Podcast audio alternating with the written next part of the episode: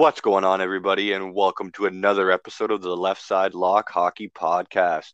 I'm Paul, and along here beside me is Trevor, and uh, we're getting ready to kick this one off today. Uh, Trevor, how are you, man? How you feeling? I'm I'm all right, Paulie. I'm a little under the weather, but I'm I'm doing okay. How was uh how was your New Year's, buddy? Oh, it was good, man. Just kind of hung around the house. Uh, just I laid in bed, watched the watched the time drop in uh, New Year's there in New York, but wasn't too exciting. Yeah, How was yours? Mine was the same thing, man. I think I think we went to bed at twelve oh one. We uh we did a quick celebration. We had a couple drinks with some friends over FaceTime and uh watched a good chunk of uh Letterkenny. Yeah, So we- that's a good show. Oh, it's a great show. It's hilarious, man. And it's based uh loosely based off uh um the hometown of Jared Keeso uh in Listowel, Ontario, which is a Yeah. quick quick 45 to an hour drive from us from Kitchener. Yeah, good old Listy. Yeah, my uh, my brothers actually just bought a house there, so they're Yeah. uh, they get possession in about a week from now, so they're excited, and uh, it'll be a cool transition for them. Oh, for sure. That's exciting. Very exciting. How was your uh, time off? How was your week off work? It was good, man. It was nice to just re uh, refresh and uh, not have to worry about work too much. I mean, it's already uh, it's already over, and I have to be back tomorrow. But I mean, it's not too bad since I'm still working from home, so it's um it hasn't been too uh, too crazy. So it's nice. Yeah. Yeah, that's good. Just a bit of uh, time to relax a little bit. Yeah, exactly. You had some time off too, as well, right? So Yeah, exactly. I was off the last week, just kind of hung out with the kiddo. I mean, it would have been better if we had some World Juniors to watch, but Oh man, that would have been exciting, man. And I mean, the Canadian Canadian World Junior team, those boys were buzzing. I mean, you Yeah. see, we were watching that game against uh, Czech, Czechia together, and uh, they looked they looked a little slow in the first period, but once they got going, they looked unreal. And then they just the wheels didn't stop in uh, the game against Austria, right? So no, unreal, man. The tournament was just starting to turn up. You know, that's when everything was starting to get exciting. For me, anyway, I always find the first few games of the tournament at Canada usually blows the other teams out of the water. But as you Yeah. get later on into the tournament, it's when it starts getting real exciting. And uh, fortunately, we weren't able to see that this year. But the IIHF did what they uh, had to do, I think, to keep the players safe. Well, I know there was a lot of controversy about that decision because a lot of the uh, European players um, based uh, voiced their opinions on it, and I know they were very frustrated the way that the double IHF handled it. I don't know if you heard about some issues in the hotel. I guess the ho- same hotel that all the players were play- were uh, staying at. There was actually a wedding the same day that they canceled the tournament. So there was people in and out all over the place. So, I mean, I understand why the players were frustrated, right? So, I mean, they could have easily done it what they did last year, where put the put the, all the players in a bubble, and I mean, they definitely could have handled a little bit better. But I mean, they did what they felt was best, and you kind of can't blame them, right? Especially with all the number of cases that's been going on. Yeah, I think uh, this new variant just kind of came on so uh, so strong and so quick. You know, it started early December, and then next thing you know, December fifteenth, all the players are in Edmonton and Red Deer getting ready for the tournament, and then then the, everything just kind of starts ramping up. And I don't think they were really prepared for it. I don't think they really had the time to put them into a bubble or anything like that, which is unfortunate. Well, I I, mean- mean, you were st- we were starting Yeah. to see too many games being canceled. You know, it was one one game the one day, then the next day there was only one game playing. Yeah, you had to. Yeah, exactly. Where, um, yeah, when you have three games getting canceled in one day, and then only Canada was going to be playing against Germany. So Yeah. then you have three teams. I believe that was Germany's second game and Canada's third game. So then, yeah, then you have one team that's played three games, and most of the other teams have only played two, maybe three. So then you have to look into it because yeah, there was a good chance that the U.S. Sweden game was going to get canceled again Yeah, because of their players that tested positive. Then you have a quick turnaround in two days. Do they? Do you really think they're going to test negative? And they, even though they tested positive the day before, I yeah, exactly. I doubted it. So then you have another two days where you're hoping guys test negative, but if they did have if they did test positive two days ago, there's a good chance they're going to test positive then, right? So they didn't have their they didn't even have those five days of isolation or quarantine. Or exactly, or whatever they would have needed. It's just I can't imagine how frustrating it is for for those guys. Like so, for some of them, that's the biggest stage they might ever get to play on. Only chance they'll really get to uh, represent their country on a stage that big. Well, for majority of the players in that tournament, that's probably the last time they're going to be representing their country, especially if they uh, play in the NHL and say they go into a team that's um, that makes the playoffs every year or goes to the second or third round of the playoffs. There's no chance for them to go play on a world championship team unless they're a European player. Then they go maybe they go back in Europe, play their U20 or like 21 year old season, and then they have a shot to represent their country at the world championship. But if you're a high rounded, um, say you're a late first round pick and you're going to the NHL in two years and you're a 19 year old now, you'll be in the AHL next year, most likely. Then, yeah, you might not get a chance to represent your country ever again. Exactly. Like, and it's very, it's tough for those, for those guys. And, like we saw uh, those pictures of the German team uh, circulating there on social media, going out on the ice and getting a few uh, pictures before they had to leave. That was pretty sad to see, in, in my opinion. Just trying to make the most of the the last moments they had there. Yeah, and I mean, some of these these kids like they worked their whole life to make it to the World Juniors, and in all reality, it's once in a lifetime opportunity. And I mean, like, there's gonna be some guys like uh, Bedard, he's going to be he'll be back next year. I mean, he played his first game yesterday back in the WHL and put up four goals.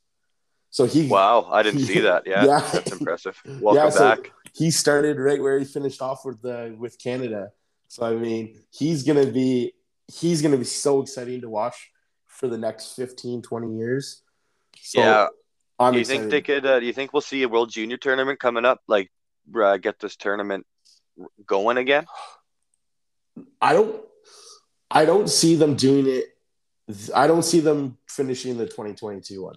No, I see. I see them starting scratch and focusing what they can do to make sure that the 2023 tournament goes off without a hitch. Unfortunately, yeah. I mean, I would love to see this team continue what they started, but I just don't think um, I just don't think they're able to. And then you have to look into um, team players wise, like if a team team takes Shane Wright in first overall, right? Yeah.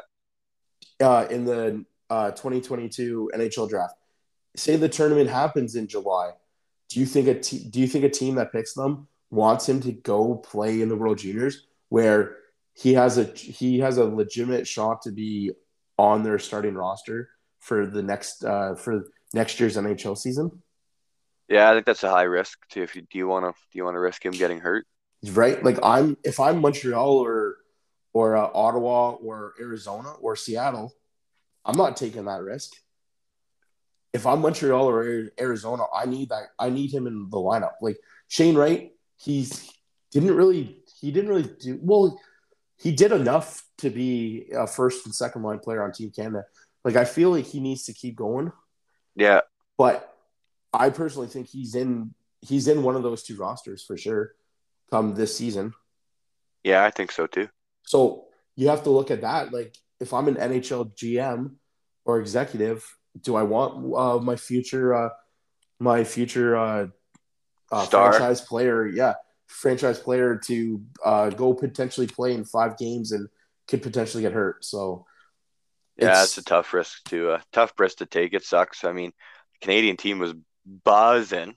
Oh, they were finally starting to get their legs. but Bedard with four goals to before we uh, didn't get to see anymore. But well, even we, Perfetti was playing well. Six points in the two games.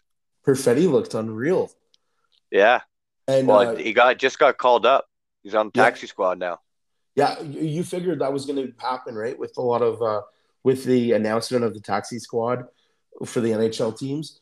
And look at Owen Power. Owen Power looked unreal in those two yeah, games. He looked really good. Hattie against Czechia. Yeah, exactly. As um, a defenseman. We didn't even talk about uh, that. There was uh, five five of the goals scored against Czechia were from defensemen. Yeah, that's insane, eh? So so that, the back end looked unreal. And I mean, you had for the eight guys that play that were on Take Canada's back end, all eight of those guys deserve to play every game. And I know um I know the game against uh, Austria, they dressed all eight guys. So Yeah. it, it kind of it was cool to see that they did that, and um, I mean Dave Cameron had the boys uh, well prepared, and they definitely could have. Boy, he's a great coach. Oh, it's nice to have him back for uh, for Team Canada in the World Juniors. I think that's one thing I've always thought about is the consistency in the coaches because they usually coach maybe one, maybe two years in a row, and then they leave, right? Yeah. So it's kind of nice to see some consistent to see him back with them, and you know, you never know. Like maybe uh maybe Brent Sutter can come back and coach them too, right? But I know it, it is a big um big commitment for them and their families over the Christmas time, right? So oh, for sure. Do you think Canada had the had the team to take the gold home? I think so. Yeah. I don't I don't even know who maybe Sweden could have maybe stopped them, but Yeah, that's what I was thinking too. I was giving Sweden the silver yeah, like in my prediction. And I was thinking maybe Finns in the States in the bronze medal game and the Finns knock them off. Brad Yeah. Lambert was having a phenomenal tournament. he was. I didn't I didn't see the states being that much of a threat. no, But- me neither, man. But they do they do have some good young players on that team, and I mean they have a they had a mix of like some good um good young uh young guys, and then they had a some good nineteen year olds, and I mean they had Matty Beniers who went second overall, um Luke Hughes, uh who's Yeah. the other who's the other um. Oh, sorry, no, I was thinking there was four University of Michigan guys in the top five, but two of them were on Canada and two of them were on the U.S. yeah, I think that makes sense.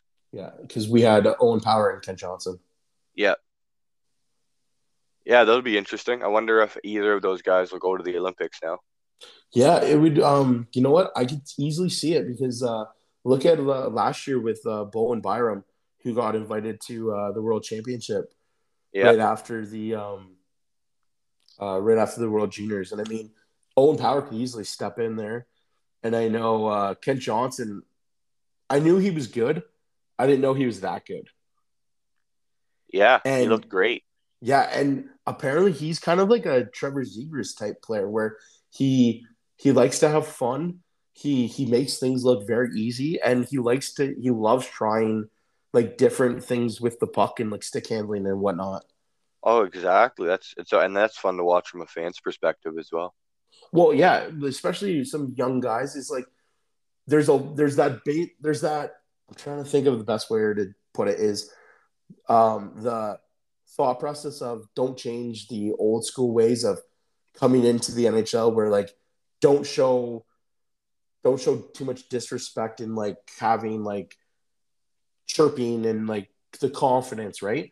So Yeah. some of these young players are coming in and they're doing stuff that excuse me, they're doing stuff that are just messing around with puck, like trying trying different things, like the Michigan goal and that uh, the Michigan pass goal now, right? So they're trying, whereas the old school method was just put pucks in deep, go hard to the net, hard in the corners, like basic basic hockey. But now these these kids are coming in and trying all unique tricks, and they're making the game a lot more fun now, right? And so it's nice to see the creativity.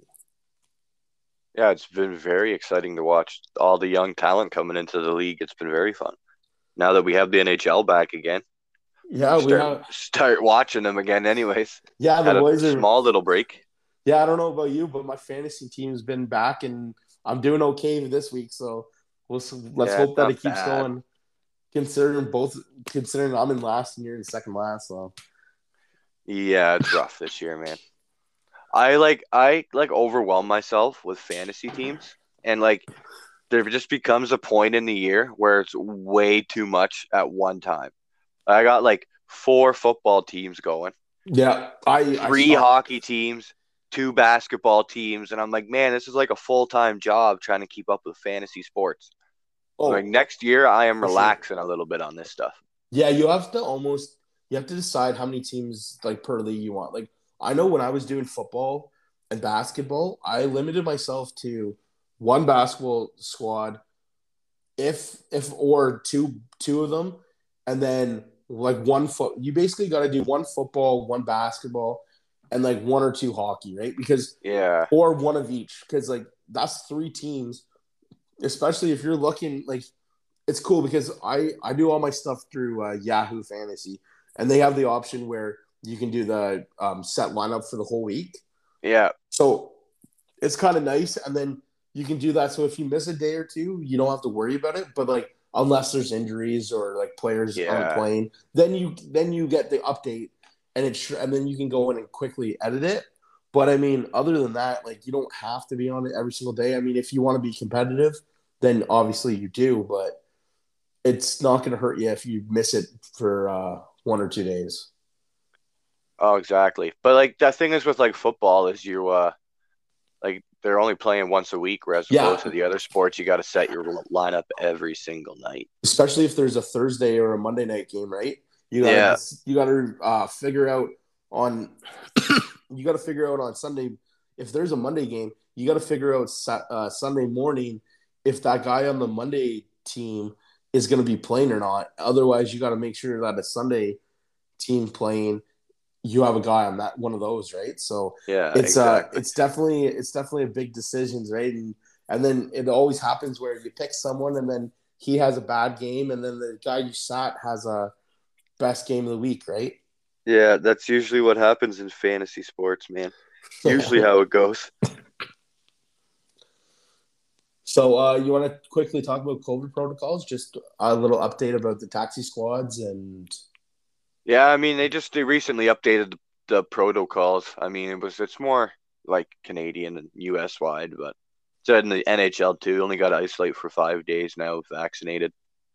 Uh you can return if you got a negative test, medical clearance from your team, and medical clearance from the health authority.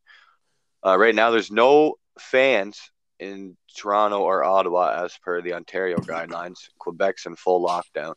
And I'm pretty sure they're at 50% in Alberta, Manitoba, and BC. uh, i believe that's correct So, I mean, you're seeing quite a few postponements going on because, like, Quebec's in full lockdown, so the Habs aren't playing any home games. And then they're not playing any home games.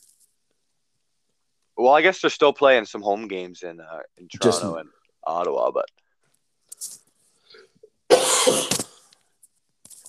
but now they've implemented the taxi squad again, which will hopefully help with seeing so many games being postponed, just having the better well number of people available to you. well you look at montreal's team right now it's basically the the val rockets And buddy, they only had like they were short so many players yesterday when they played. They only played with eleven forwards and five defensemen. Yeah, I saw that. And I mean, it's it's good for the young players to get the NHL experience. It's oh, just for sure. it's just tough being a fan, right? Because you want your team to be the most competitive team on the ice every night. But at the same time, you got to go with what's going and if guys are in protocols, then you have to just deal with it. Yeah, I mean Montreal didn't look terrible against Florida to start, but I mean Florida is just such a powerhouse. What a team that is. Oh, they honestly they built a good team there the last few years, and I mean they're kind of a they're kind of one of those teams where they're not in the headli- headlines and they're just playing good hockey. Yeah. Oh, for sure they are. And I mean it's it's Florida, right? So like the media down there isn't as big as if you are in Toronto or New York per se. So they kind of just keep themselves and do their own thing. And I Like- mean they're they're in the top five of the NHL right now. Like what did they beat Tampa Thursday night? Like nine to three or Oh, something yeah, it was- ridiculous. It was bad. Like it was a it was a schoolyard beatdown. I mean Huberdeau and Ekblad are both having fantastic years. And then I believe Barkov's out right now, right? Yeah, I believe. But I is. mean, he's easily a top 10 player in the NHL when he's healthy. So then you have Bobrovsky, who's having a decent year. Yeah. Spencer, Spencer Knight is a good young goalie. So Florida, Florida has some good pieces for yeah, right and now, uh, and Bob- the future. Bobrovsky's playing well too. Yeah. Yeah, that whole team's playing really well. So, and then uh, you got to look at uh, Vancouver right now. They're Yeah, having, they're having a heck of a run with Brucey. Bruce, there it is. Yeah, Bruce, there it is. yeah, I like that one. That's a good one, man. So, I mean, they're Very good. yeah, they started uh, they started off seven and zero with uh, Bruce Boudreau as the new head coach. Yeah, So- finally took a loss the other day. I mean, Yeah. it was in a shootout, but Hey, you know what? Yeah, exactly. They still got a point in that, and I mean, they kind of they need it right now. So yeah, and kinda- like Bruce is uh Bruce is a great coach, man. He's his record in the NHL is 567 wins, 302 losses yeah, with the Capitals, Ducks, and Wild, and he won the Jack Adams in 2007 as the best He- coach. So he's a good coach. Like he's, and I mean, he's that type of coach to come in midway through the season where he's gonna kind of like clean, not clean house, but kind of like a fresh perspective, right? And I feel like John Tortorella is a guy like that, where Yeah. he's gonna come in, he's not gonna do too much during the middle of the season just because he doesn't want to kind of kill the dynamic of the team right away. But he's gonna come in with a fresh perspective.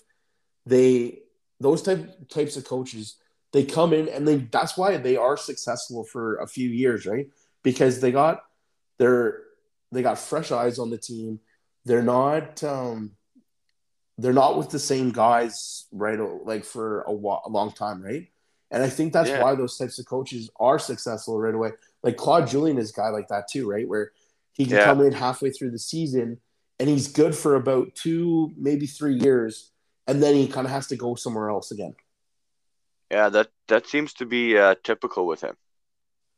Yeah. So, and I mean, there's a few coaches like that. Like I would say Bruce Boudreau's like that. Um, Yeah. John Tortorello. Um, maybe Pete Yeah. DeBoer. Yeah, Right. DeBoer. I mean, he's been a pretty good coach though, consistently. I think. Well, that's what I mean. But like, you look at um, DeBoer. He's pretty much every team he's take um, he's coached. He's pretty much taken to the uh, Stanley Cup. Pretty much, yeah. And then he brought the Kitchener Rangers to a Mem Cup back in the day. Oh, buddy. Yeah. Did you see uh, Barry Hodge um, just uh, retired, the assistant uh, trainer for the Kitchener Rangers? Yeah, I saw that. he was a long time uh long time uh, position there I was so gonna say, uh, been there forever. dude i think he was there i think he started there in 2001 i believe so over 20 years Yeah, long I- time. yeah so and i mean i know the kitchener rangers just did a uh, nice um memorial video for him yeah, that's nice. and- it's nice when they do that. and they had a stuff. yeah they had a lot of ex players like David Clarkson. Um, I know Steve Spott and uh, um, DeBoer just did did one together, so that was Yeah. nice to nice to see some old uh, old players like Jeff Skinner, Oh yeah, for sure. uh, Mason Kahn. So Yeah, and I mean some of I the know- great players that have been there over the years, man. Yeah, and I know a lot of the players appreciate all the hard work that trainers and um, equipment managers and the behind the scenes staff, right? They because Oh, they put a lot they put a lot of work in and a lot of hours that people don't really see. And I mean, I know that a lot of the players do um, appreciate all their hard work, so it's nice to see them get um, rewarded for all their hard work and all the appreciation that the players do have for them. Oh yeah, it's it's fantastic. They definitely do a lot. That's why like, I really enjoy watching those behind the scenes shows because you really get to get an in depth view of what all these guys are really doing behind the scenes, and it's a lot. They're busy all day, Oh yeah, like it's all day. And like you said, it's all day. Like they start at like 5 a.m. and they're going till say they have a late game, right? A nine o'clock game. They're there till like 1, 2 a.m. Yeah, Getting, getting all the uh, jerseys cleaned and all the preparation. everything. Yeah, all the preparation for the next day. If say they have a road game, then they have to get all the travel bags ready and all the equipment ready. And so it is a lot of hard work, but um, it's yeah, like you said, it's uh, it's really cool to see the behind the scenes uh, footage of what they do. yeah. I really enjoy seeing that stuff, man. It's very fun to watch. Yeah. So who's buzzing right now, Trevor? Who's on fire in the NHL? Dude, I like Carolina. Like they they're another team like uh like Florida. They're just kind of doing their own thing, but I mean they are dominating. Like the, right now, they're tied for first in the NHL with Washington and Tampa with 47 points. They got And- two games in hand as well. Yeah, and I mean they're on an eight two and zero in their last ten, so like they're buzzing. And I mean um, Frederik Andersen is having an unreal season with them. I think it was a Yeah. nice fresh fresh start for him. Yeah, Aho's having a great year, 34 points, 28 games. You got Teravainen 25 points this year too. He's having a great year. Yeah, they're uh, they're a good uh, good team, and I mean we'll see uh, see how they go. And I mean like the last couple of seasons, they've had some good um, they've had some good runs in the playoffs, and I mean so that's definitely helped for experience, right? So when oh, you can get doubt. when you can make it into the first like past the first round and like do okay in the second or maybe third round it's definitely going to give your team um experience right especially now like a, a season like this year now they're playing well they're in the top five and i mean they have the playoff experience now so now it's the okay now we got to get the job done and Yeah. i think i think florida's in the same boat uh situation um, Tampa is always a threat. Um, Yeah, they could easily go uh, back to back to back. Uh, Brayden Point is back, and he's been lining up. Um, Kucherov is about, I believe, a week to two weeks. But uh, he'll be back. yeah. Um, Washington's another team that they're always deadly. I know Um, who's, who's picking it up right now is Pittsburgh. yeah. Pitt, oh, well, that's the thing. Eight eight wins, eight wins in a row. They're they're healthy again, man. And this team is just on fire. Eight straight wins. can't mess with Crosby's a Pitt- point a game. can't mess with Pittsburgh when all the boys are buzzing. And I know you love Tristan Jarry, and he's playing unreal this season. Yeah, he's having a great year, man. He's uh he's bittersweet to bittersweet for me because He's uh, off of COVID at the moment, but oh is he okay yeah, yeah I know a lot of I know a lot of teams are going to hit with the COVID uh, bug with a lot of their main players, but hopefully they'll be back soon. And I know um I know they do uh, they do a good job of helping them get back to uh, back out of COVID protocol pretty quickly. So that's nice to see. yeah, they're doing a great job. And you know, another team who's playing pretty well right now is the Rangers. Yeah, they they're, are.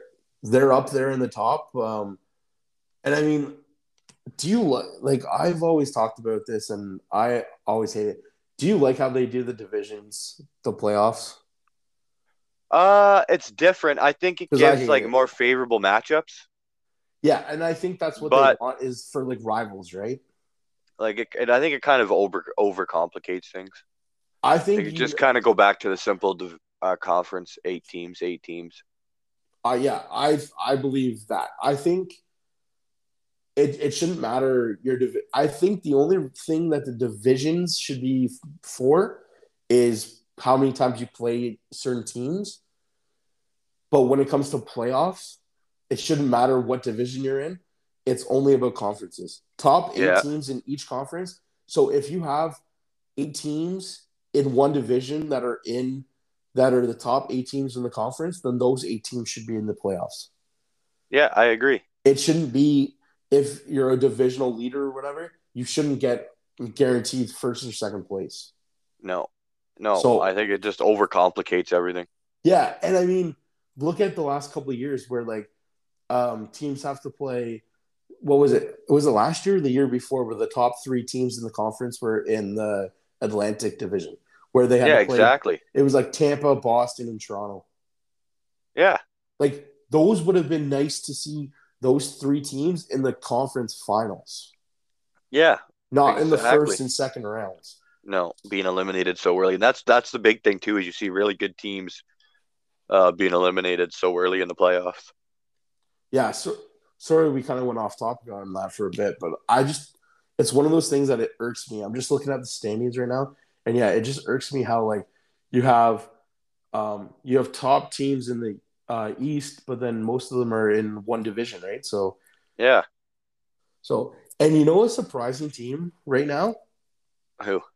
Detroit. Yeah. Oh yeah. Like like they're they're in a playoff spot right now. Yeah, they are playing well. Like they have they have the the last wild card. Like if the if the playoffs started today, they have the second wild card spot in the East. Yeah. Oh, they do too. Yeah, so it's like Did I? Oh, who'd they play? they would play, Carolina? They'd either well, I don't even know. I don't. I don't understand how they do this. Like, It would probably- Carolina I not it'd be ahead of Washington in the Metro?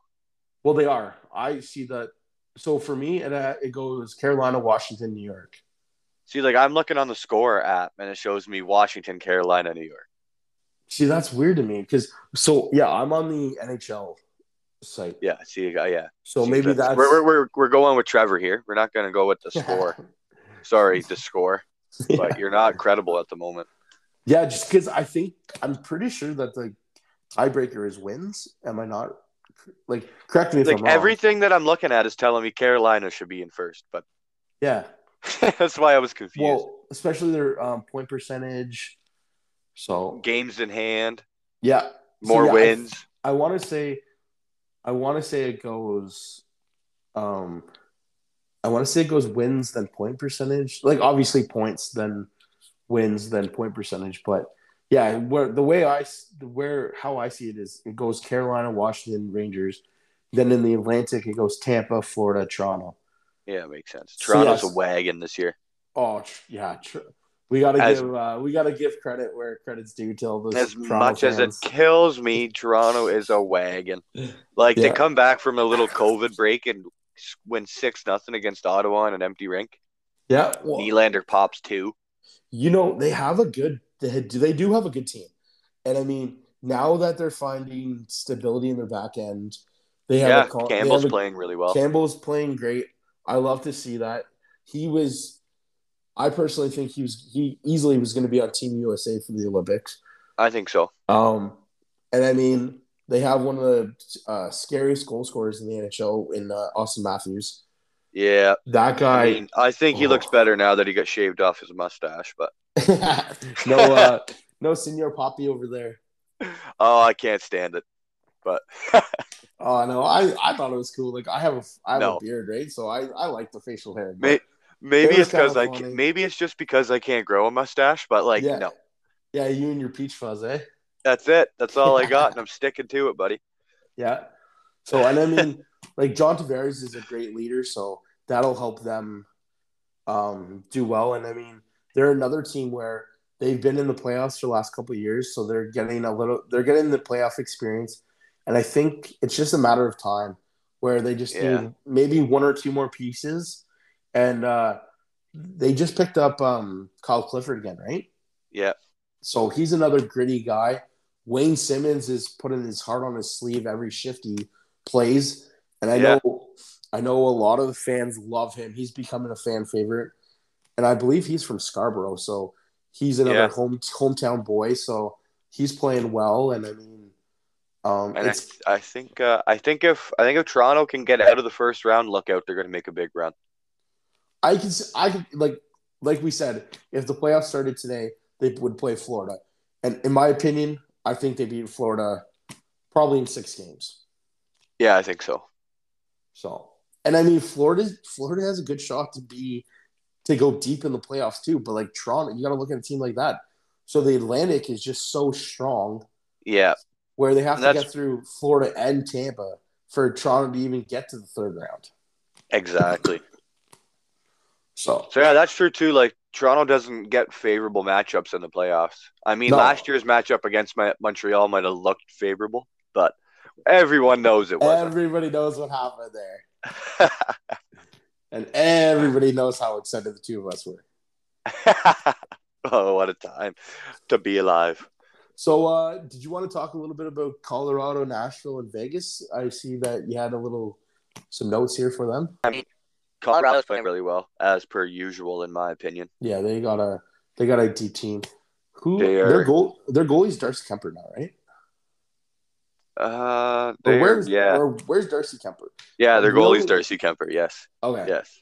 forgive He's, me uh, if I'm not records 100% thirteen and five. Yeah, so Darcy Kuemper, another guy, came from Arizona, another proven that he's a good goalie.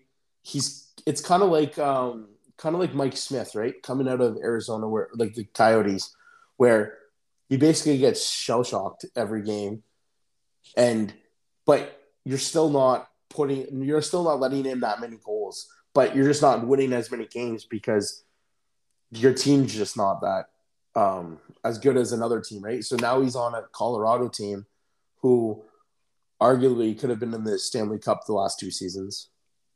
Yeah, like So I knew uh Kadri was having a really good year. Holy this cow, man's got 38 points, bro. Ka- Kadri's top top three in scoring, I believe. Uh, We're confirming that now, but uh Um, he's seventh, seventh. okay. Well, I think bef- I want to say before the break he was close, but still, okay. Kaprizov's a stud, eh? yeah, Kirill Kaprizov. Yeah. But Kadri's only Kadri's only two, uh, three points away from being fourth in the points, yeah, he is having a fantastic year.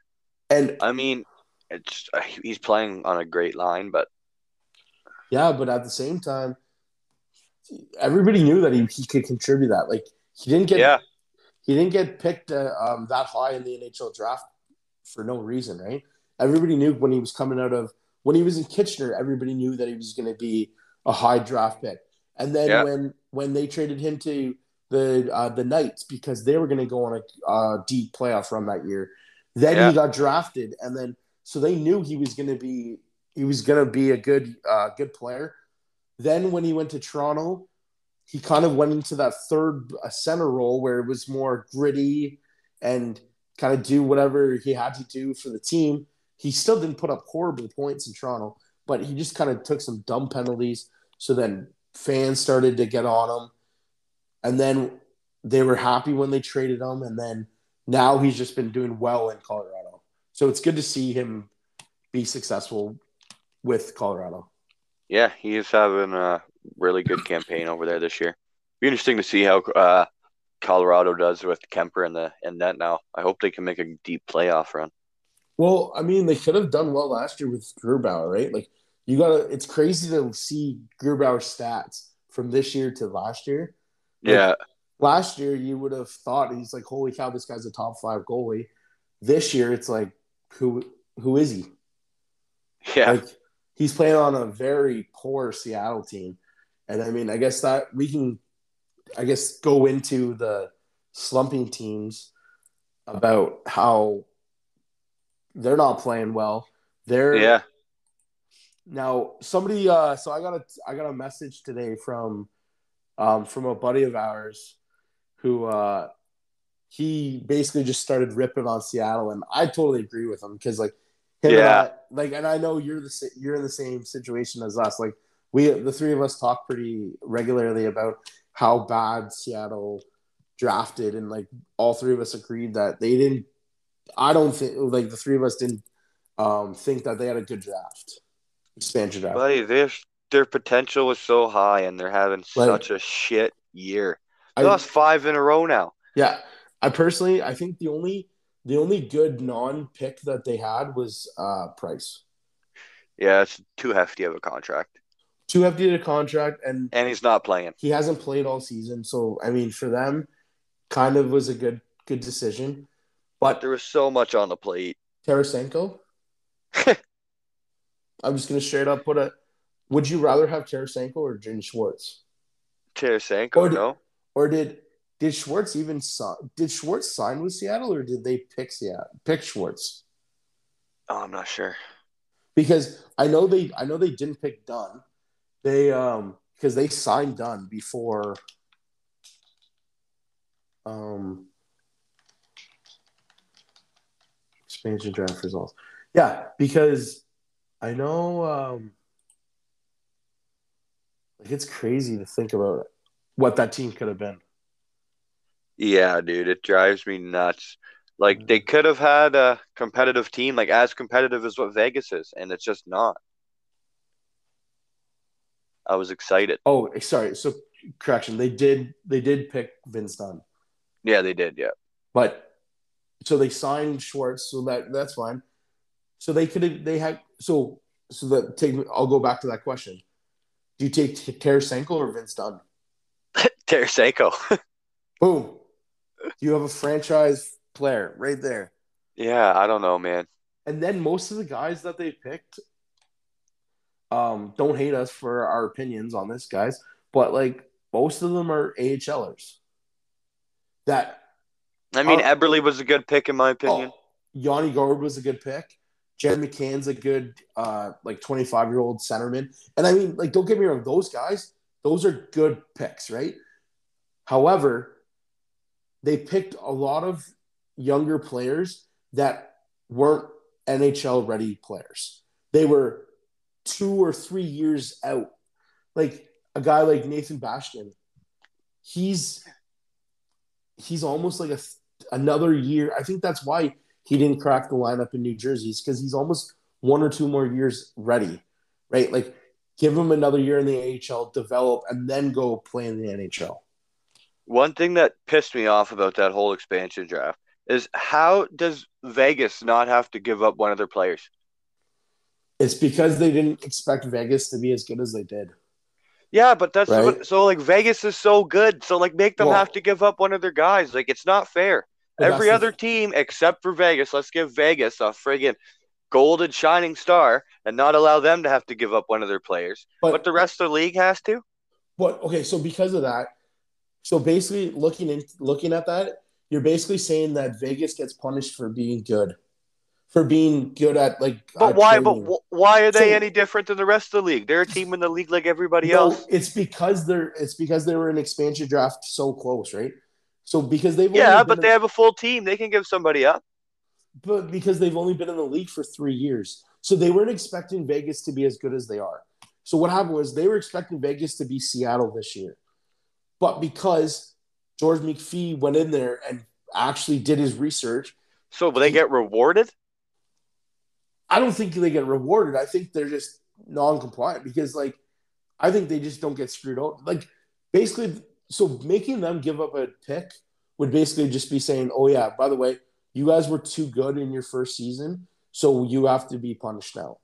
You no, you look at them and say the other 31, 30 teams in the league are giving up a player in the expansion draft. You're part of the NHL, so you got to give up a player in the expansion draft yeah, I, I do I do see where you're coming from, but at the same time, it's like they only came in their their first season was what 1920 season? 1920 so they've only been in the so 1920 20 and 21 this is only their third season in the nhl dude. Yeah so that doesn't make a difference. They're still in the nhl i know but like that's the whole point is like not giving up a pick is because they were they because they made these rules before Vegas even joined the NHL because they knew the two teams were coming in, right? So they yeah, but they made I, that decision before. I get what you're saying, but at the same time, Vegas was not supposed to be as good as they are, but because of the management that they had, they did a very good job with their picks, and they also they also made a lot of good trades to get the players that they did because like yeah but as did every other team well that's questionable you got to look at some teams like um like arizona like they haven't really made a lot of good trade like lately but at the same time it's like all these other teams acquired players just like uh, yeah, but, vegas acquired players but there hasn't been an expansion team in how many years, right? Like, so it's not so like by making Vegas give up a player, you're almost like so basically it would be basically like saying if another expansion team was coming in three years and Seattle looks the same, they're last place this year, last place last next year, then are you saying that they should give up a player? Yes. Okay, so you're on you're on that hill. Yeah, they should definitely have to give up a player too. They're in the NHL. If they're doing an expansion draft and every league play every team in the league has to give a player up, then one of those then players from every team should or te- players from every team should have to go up. I just think it's too I just think that the expansion teams were too close. Now if if it would have been if Seattle would come in 3 years from now, then sure I would have said yeah. Definitely they would have had to. But it's the fact that there was only they only had two seasons before Seattle came in, and I think that's why the NHL didn't um, made that rule right where Vegas didn't have to give up a player. Yeah, I don't And- know. We're gonna agree to disagree here. Yeah, we're yeah. I'm okay with that. I'm okay with that. like man, I don't know. But anyways, yeah, they're uh they're not having the best year. Buffalo's awful too. Oh my god, I'm. I feel bad for Sabres fans. Yeah, like, Like- just I don't know, man. Like I don't feel bad for any fan because we're Hab fans. We're having a real bad year. Oh, But we're Buffalo. just like I don't. We don't have Lost four We don't even have words for them. What's that? I said we don't even have words for Buffalo right now. No, I mean lost four in a row, two, five, and three over their last ten. I mean Montreal's one, seven, and two in their last ten, but Yeah, true. Like I mean, oh, it's but I mean Montreal is just awful as well. Montreal's in a. We're we're just saying we're in a rebuild. Yeah, I mean we get a break now till January the twelfth against Yeah, I, Boston. I but saw that. That's kind of nice actually. deflating. It's nice. Yeah, it's nice. I don't want to watch any more games, dude. I can't do Oh, it. I yeah, I I couldn't agree more with you on that one. Like it's just it's heartbreaking to watch. Yeah, like I cannot do it. And Yeah. uh, another one is the Islanders. What's Yeah. going on in Long Island? I don't know, man. They were they were supposed to be a, know. they were supposed to be a top team this year. Yeah, I mean, their goaltending hasn't been very good. Sorokin's their starter, and he's eight, seven, and five with a two forty six goals against average and a nine twenty. He's got a pretty good save percentage, nine twenty five. But I don't think that's. I think. I think sometimes they just don't have enough scoring. I know Lou Lamoriello and. Uh, oh shoot! Why am I blanking? uh, Who's their their- top goal scorer has ten No, goals. no. Who's their Who's their coach? Um. What? The... He used to coach Nashville. Do you know? Well, uh, you yeah, know I can't. I. I'm blanking now too. Unreal coach. Oh yeah, yeah. Um, why am I blanking so much? Um. I know it's driving me crazy because I'm doing it too. And as soon as I see it, Barry Trotz. Yep. Yeah, there he is. He's Oh. a really good coach, He's man. a great coach. I mean, he uh you look at what he did with um when he was in uh Washington. hmm He look he was unreal. Like he's a great coach. And I mean, they uh him and uh Lou have a good system going in the Islanders. It's it's just like I don't know if they have enough firepower. Yeah, Like- it's just it's not looking like it this year anyway. I don't know. I think they gotta kind of reevaluate. I think they're gonna be selling at the trade deadline. Oh, absolutely. I think they gotta they gotta do some regrouping. And I mean, at the beginning of the season, people had them as cup contenders. Yeah. So I mean, like they're not they're not looking too much like they're another team. They're only eight points ahead of uh, Montreal. So if Montreal has a say six or seven game win streak, they're Yeah. already in the middle of the pack. They're they're already going pushing up towards sixth or seventh in the um the wild card race, right? So Yeah. I think we Yeah. just need to keep losing. yeah, tank for right. I'm okay I with want that. I want Shane right. yeah, I mean, And we'll then- get there and still lose the lottery, but Yeah, I know. That's what I'm. I was literally just thinking that before we started recording.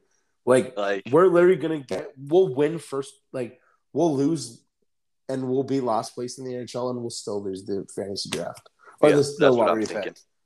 I think they need to get rid of that damn lottery draft and. Like I know, I know there was a couple of years where teams were questioned about tanking and whatnot, but we we literally lost in the Stanley Cup final last year. You think we're going to tank this year? Not Yeah, a chance. we're not doing it on purpose. do you think like do you think Arizona and Ottawa are tanking on purpose? No, they're just bad. Yeah. Like Ex- yeah. like Just Seattle. bad hockey teams. And then yeah, you got to look at everybody knows Buffalo's bad. Everybody knows that uh Seattle didn't have a good fan, uh, expansion draft, so they're bad. Like yeah. the only surprise, like Chicago, they everybody thought they were going to be a little bit better getting Fleury, but hmm they're still in the bottom. So we'll see what goes on, man. Like, and another team who's not, who's having a little some issues right now is Edmonton.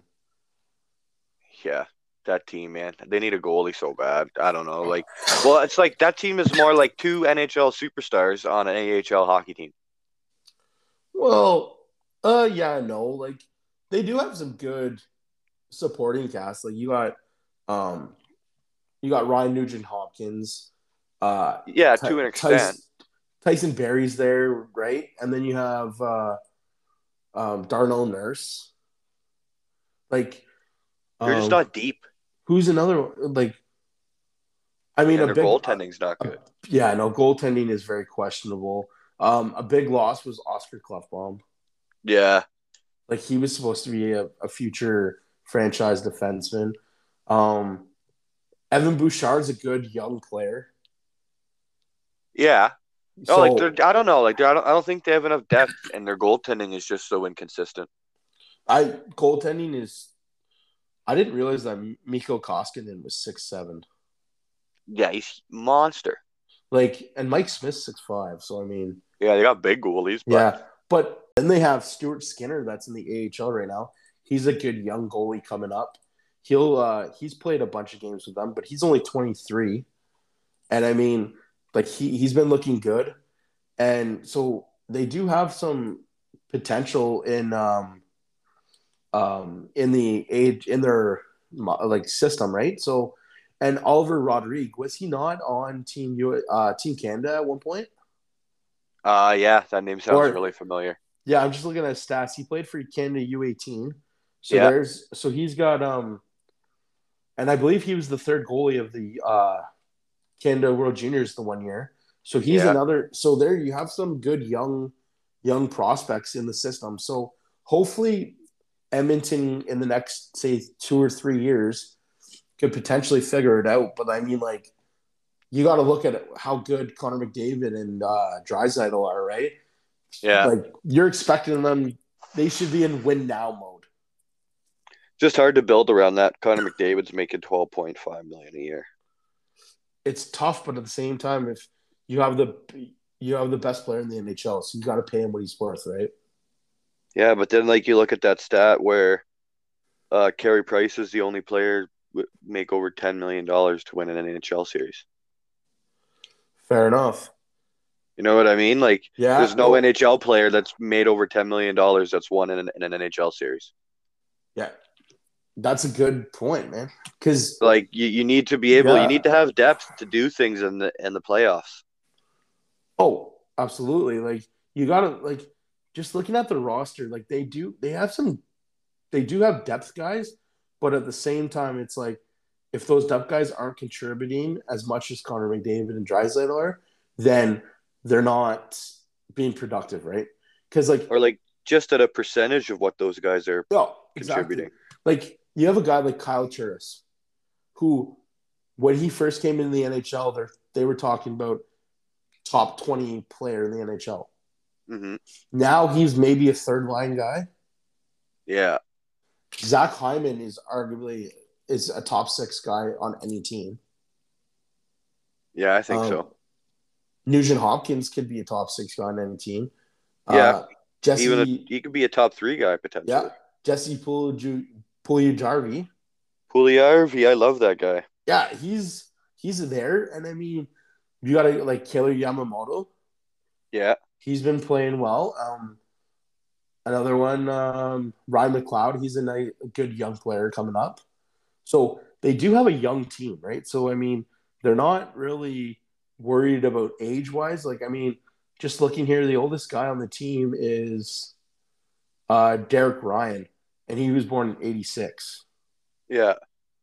So, and then, so other than that, like they got a decent. Well, Mike Smith's in '82, so he's he's pretty much he'll probably be hanging up the uh, pads soon. But um, but then you got you got then you have room for a guy like Stuart Skinner to step in and be in the roster full time.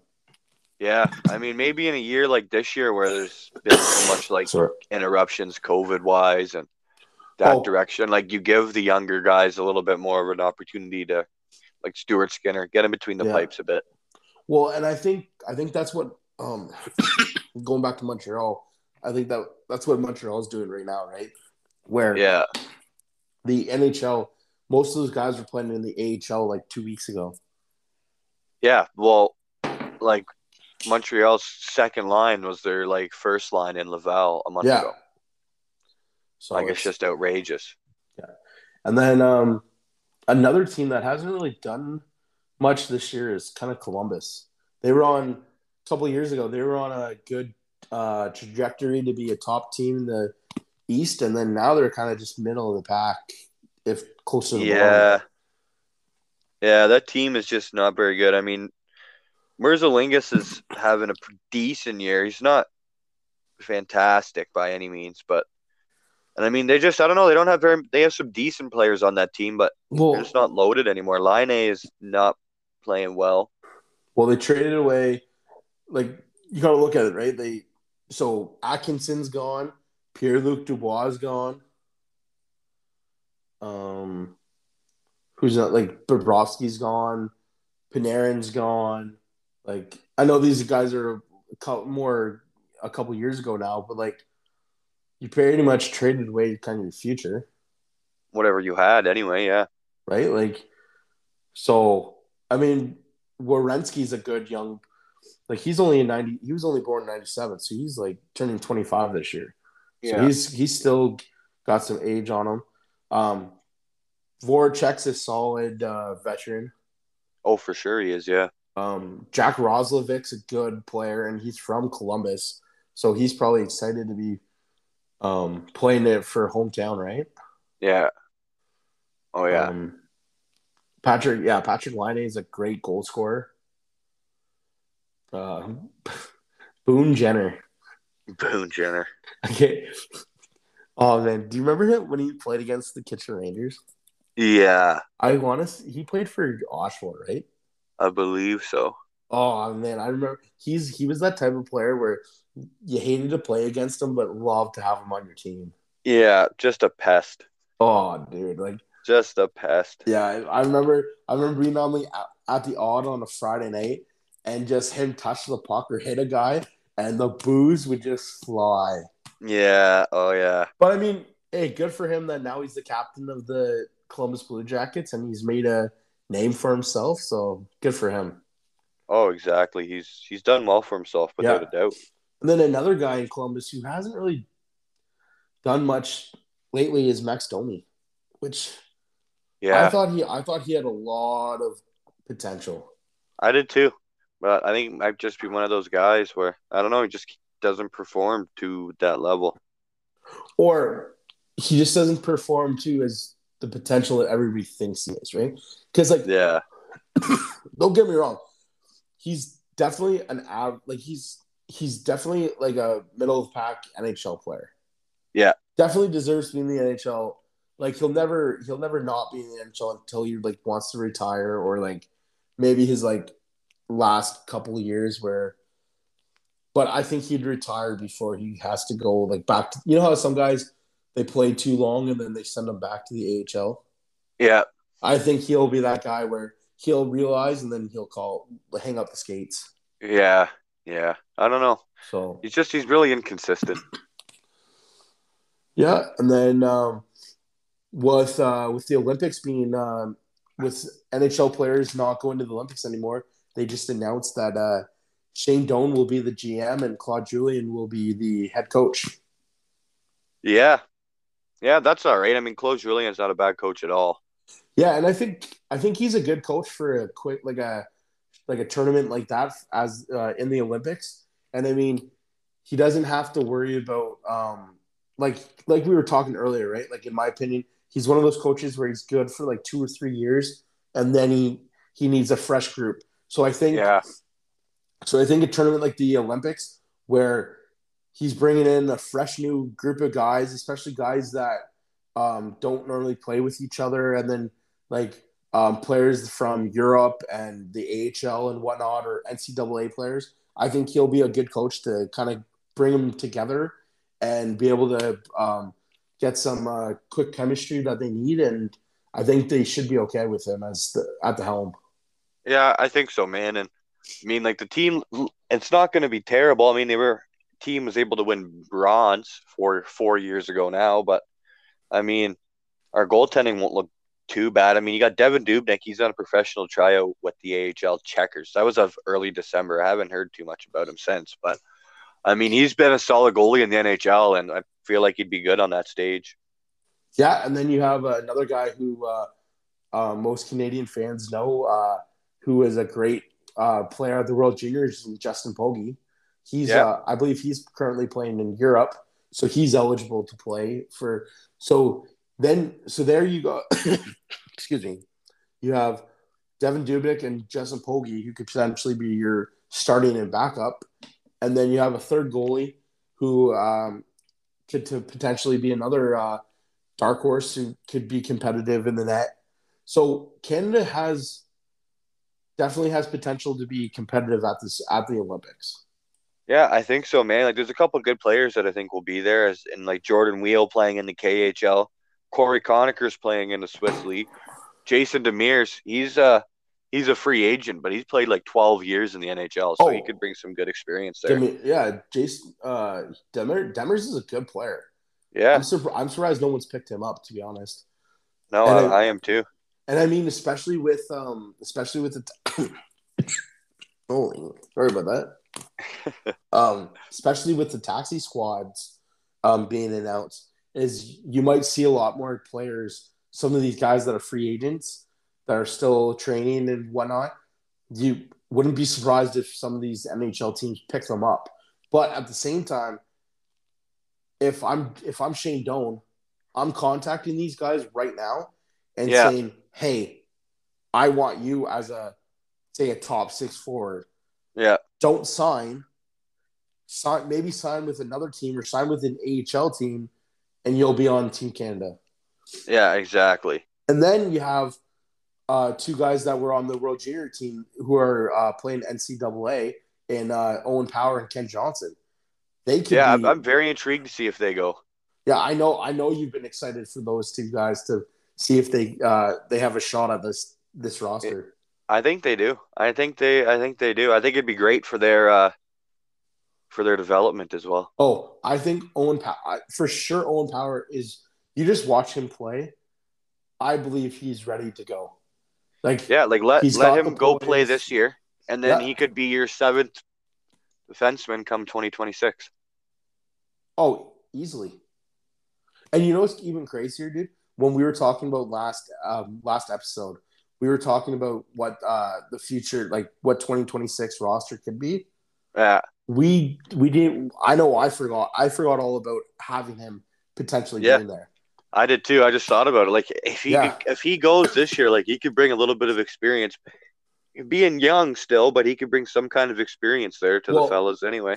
He'll be 23 in that in that tournament in the yeah. 2026, and I mean, so then he'll have four or three three and a half years in the NHL experience, and I bet you, I bet you he does some good damage, especially if Buffalo maybe say Buffalo gets Shane Wright again in this draft, right?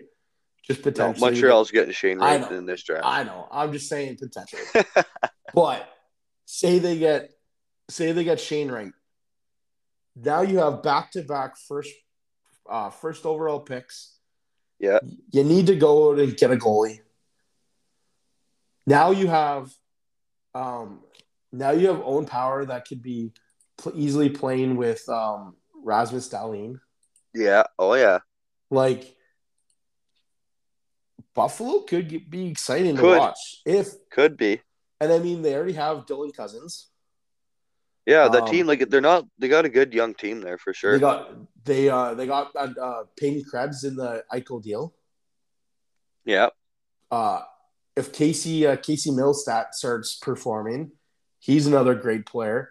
Uh Victor Olofsson yeah, he's good. He's he's solid. Jeff Skinner needs a kick in the ass and start playing better. Um, yeah, I don't know what's going on with Jeff Alex, So they also got Alex Tuch in that Eichel trade. Yeah, he's another. Yeah, I mean, player. like they have potential to be really yeah. good. And I mean, even on their back end, like they got uh, Will Butcher is a solid player. Yeah, uh, American. Um, Robert Hagg, he's solid. so like they don't have a horrible back end, and I mean, their goal their goalies are not questionable, but like you got Malcolm Subban, Dustin Tokarski, and Craig Anderson. Yeah. And then uh Luck Luukkonen. Luukkonen, Luukkonen. Yeah. So so they have potential to be an okay team in the future, but it all depends on how this uh, lottery draft goes. And but I mean, even if they even if they don't win the lottery draft, they could easily win a top, say, five pick. And Without a doubt. In the next two years of drafts, if you have a top 10 pick, you have a franchise player. Yeah, typically, man, like the drafts are going to be pretty strong. Like that's, the youth is phenomenal right that's now. That's what I, I, mean. Obviously, you can't top that. Uh, uh, I believe it was the 2004 draft with uh, Richards and uh, Fleury. Yeah. but um, yeah, obviously you can't touch that draft. But um, at the same time, the the the young kids that are coming up now in 2022 and 2023 are just unreal, right? So because like the development of some of these young players are coming up are just over the moon and I mean they're just unreal and exciting to watch. Oh, 100%, man. It's like CHL is so fun to watch. It's so disappointing missing out in the World Juniors. That's why that tournament's so oh. fun, but well, that, and that's what I mean. Like, and you look at a team like Canada. Canada doesn't didn't even have some of the top players like per, uh, point producing in the CHL. Like yeah, uh, Matthew Savoie wasn't there. Uh, nope. Br- Brandt Clarke wasn't there. Exactly. Uh, Francesco Pinelli, who's on the Kitchener Rangers, he's always exciting yeah. to watch. Yeah. And I mean, we could talk about every single team in the CHL. And I mean, you could go through every roster and be like, okay, why isn't that? Why did that kid not even get invited to camp and yeah. stuff like that, right? Like, like we always talk about how Canada could have two teams at the at the Olympics. Yeah, Canada could have three teams at the World Juniors and still win gold, silver, and bronze. Yeah, I think so. That's how deep right? the youth is in Canada. And I'm not I'm not knocking any of those teams like Russia, Sweden, Finland, or USA because no, they those are hockey powerhouses as well, right? And oh, I mean, for sure. Like obviously we're biased because we're Canadian, but like you have to definitely give them credit where credit's due, right? Whereas like you uh you look at the players that are getting drafted in the NHL now, it's not predominantly all Canadians. Not anymore, man. Before it used to be the top five were always like the Canadians, and then you'd have the odd American who was playing in the CHL or the odd the odd Russian, right? And then yeah, now you have it'll go. It, what was it last year? Was a Canadian, um, Canadian, uh, American, Canadian, American, American, I believe. Yeah, it's good to see like the different diversity that's being in, introduced into the NHL. Yeah, and yeah, and it's exciting to. It, it's definitely exciting to see the different uh, different countries and what um, what all the other players are bringing from around the world, right? It's definitely becoming a world brand. Yeah. Oh, for sure. It's fun. And I think that's the biggest way to uh, to build the game, right? Is like it's, I know they've been playing games in like China, Europe, and um, so and like fans are there's going to be so more more fans, right, all around the world. Yeah, I think, I think that's the best way to build the game is you got to go to those different areas of around the world, right? Exactly, and I think that's why like like you watch the World Juniors and you see Canada like destroying a team like Austria, and then you're like, why do they even have these teams in this tournament? But it's to it's to bring some publicity to those teams to get Austrian kids to want to play hockey. To, yeah. for them to look at the TV and say, I want to be there one day. And then, you know, you never know, you get some superstars out of that scenario, right? Well, yeah, and um, one of the one of the players on the Austrian uh, World Junior team this year, he he's got potential to be a first round draft pick in the exactly. upcoming draft. So you got to look at, say, a 14 year old kid in Austria. He's watching this year and he's saying, "Wow, I want to be like that kid." Or yep. even younger, like a nine and ten year old, right? Exactly. They're like, well, he if he if he can be picked in the first round, why can't I? So then you have then you have kids in Austria that are trying to play hockey as young as they can, and they're getting better, and they're playing hockey as much as they can. So then Yeah.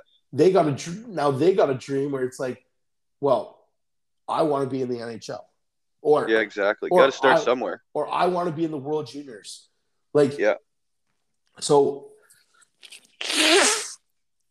It's uh, it's very exciting uh, for to bring the publicity like that to the other countries, and it's good. It's good to see because you never know what you're gonna get. oh, exactly. And I mean, I oh, shoot, what country? I believe it was Latvia, where the one guy he shelled like, wasn't it like fifty-two shots against Canada, and he let in like two or three goals. Yeah, I remember that. Yeah, I believe he's in the he's either in the AHL or the NHL. I can't remember his name. yeah. I know. I know. I know who you're talking about, but it just brings Oh, sorry. it, like just like we're saying, it just brings so much more publicity.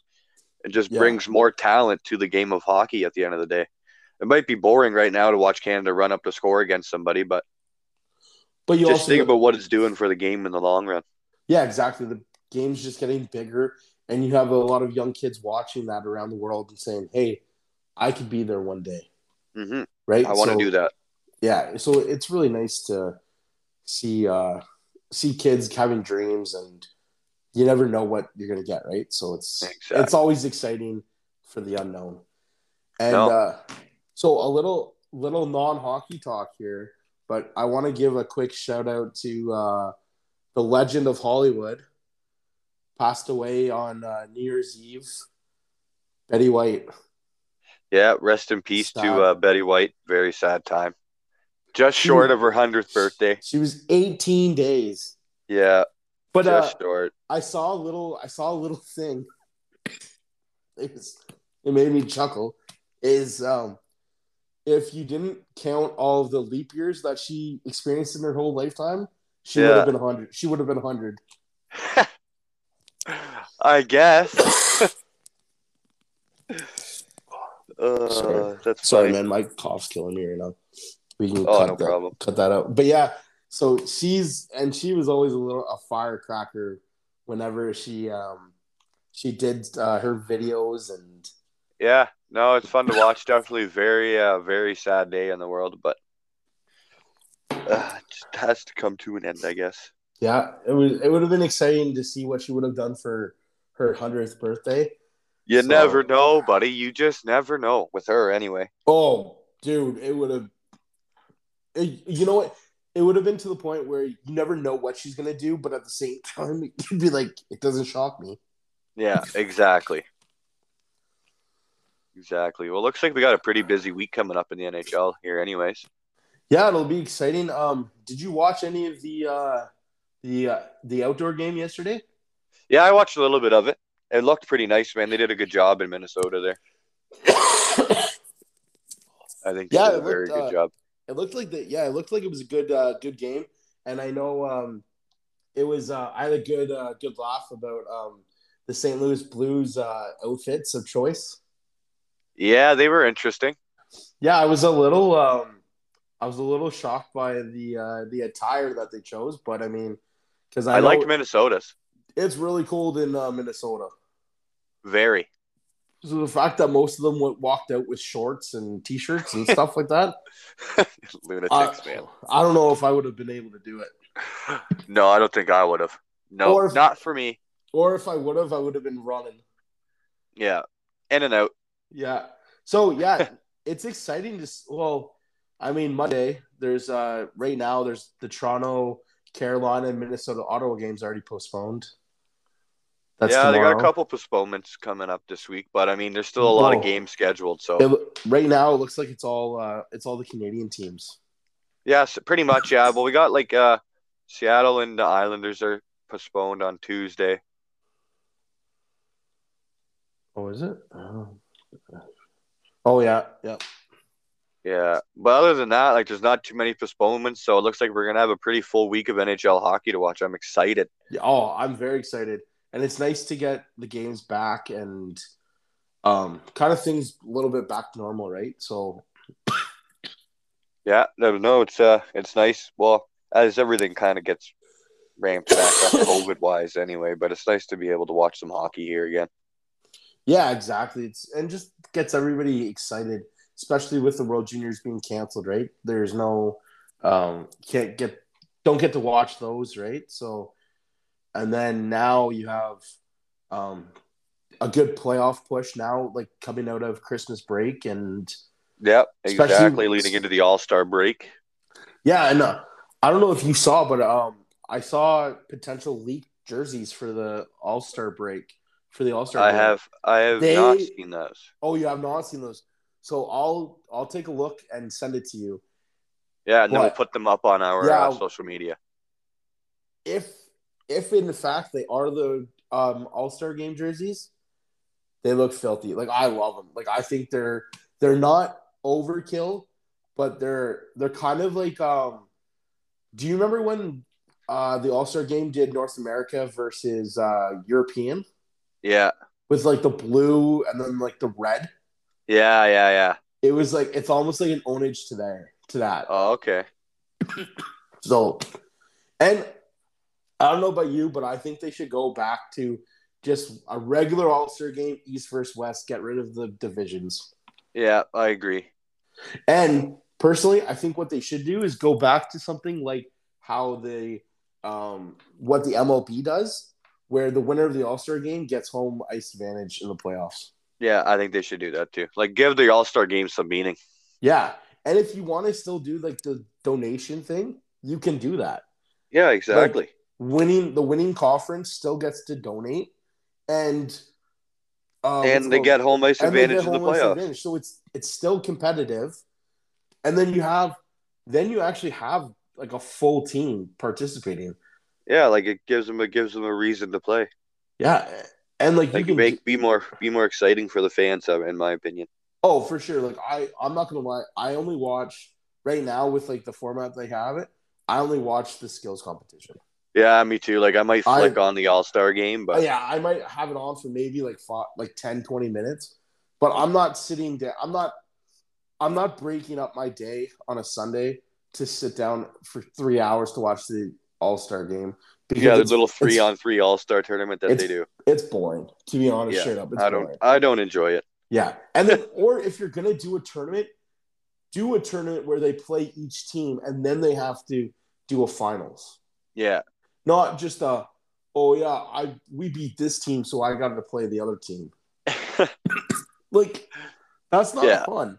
Like no, it's not. Now, if and it's did- not it's not that fun to watch. no. Now if if they would do say you're the Atlantic Division and you play the Metro, the Central, and the Pacific, and you play all three games, sure, that's cool because you get to see all four teams play against each other. Yeah, Then the winner, the top two teams from that one or whatever, goes and plays in a final. yeah, Or you do like the best players from like or what you do is you take the top um the top players from the East and the West out of those two teams, four teams, and you play those guys together. Like that would be cool too. yeah. I agree. But Very interesting. I think right now with just the four teams, but I think they're gonna they definitely will keep the same way format because Seattle just came in, so they want to give Seattle an opportunity to have a player too, right? Yeah, So I agree. and and do you think a, one player from every team should be in the All Star game? I do. See, I do, but I don't. It's tough. Like, you, like it's nice to have that representation, but in my opinion, there's no one on the Montreal Canadian roster that should be in the All Star game right now. Mm, trying quick thing. No, that's what I'm saying. Like No, No, because okay, so just look. So we're just looking at the, like, if we look at the standings, right? Do you, truthfully, do you think anybody should be in the All Star game from Arizona, Montreal, Ottawa, Seattle, Buffalo, or Chicago? I mean, like if there's players on those teams that are having great years, then yes. Sure, but like for sure, Montreal and Arizona, I don't think anybody's Yeah. there. like it's nice to have that representation from every team there, but at the same time, if it's going to be the All Star game, then it should be the league's All Stars, regardless if you have seven guys coming from one team. Yeah, exactly. Like, like who do you think Montreal sends? Suzuki, That was that would have been my that was gonna be my guess. like that's all I can think of. Like, like Nick Suzuki has 19 points in 34 games. it's not even that good. Like, okay, so I saw a quick video the other day. Jason Spezza, Jason Spezza would be our leading goal scorer on our team. Oh, nice. and I mean, don't Nice. get me wrong, he's a great player. Like I, I actually really like Spezza when he was Yeah, I do too. But like, and I mean, it's kind of funny in that because he has seven goals, and I mean, our leading goal scorer has seven. yeah, So, like, just going through the roster and stats wise, it's The it's team is just trash. Just trash is the only not- way to put it. yeah, we're not. uh It's very gloomy looking ahead of as a Montreal fan right now. Oh my! But Was there uh, anything else you wanted to touch on in this week's episode, Trev? no, I think uh I think the only thing non hockey related I wanted to talk about was Betty White, and we gave her a good ownage. So I think uh, it's it's definitely a sad day for for everyone, and a big shout out to her and her family and friends, and uh, just know that she uh, she was a bright light in many people's lives. Yeah, without a doubt. She But, was uh, uh, she was a great she was a great woman, great woman. Yeah. So right, yeah, anyways, we would uh we would like to thank everybody for their uh, continued support here so far. This is uh it's been pretty fun here on episode 3 right now and we're loving the interaction on social media and uh, the feedback that we've been getting. Keep it coming anyway. Yeah. And uh, if you're if you're if you're enjoying the pod, uh, share share the episode out there. Let's get some more listeners going. And Yeah, exactly. uh, yeah, if there's anything else that you guys want from us, just let us know because we love uh, we love the feedback and uh, we just want to keep getting better and uh, always want to make you guys happy. that's it. So yeah, we hope you guys have a fantastic week this week, and I guess we will uh, talk to you guys next Monday. See ya. Cheers, friends.